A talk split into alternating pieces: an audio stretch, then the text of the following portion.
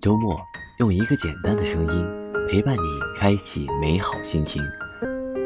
当熬夜成为我们的一种习惯，早起就变得越来越困难。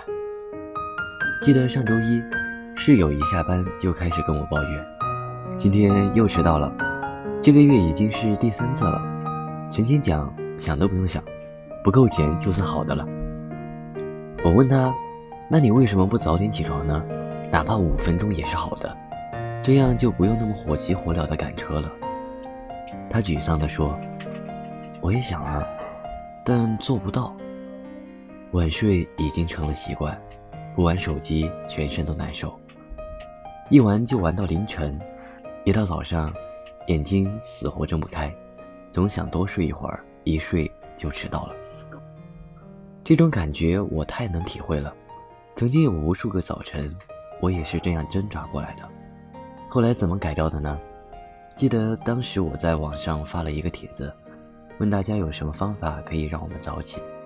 其中有一个网友留言说：“你可以尝试着在睡觉前列出第二天要做的事情，你就会睡得更安心了。”我当时抱着怀疑的态度尝试了一下，还真有用。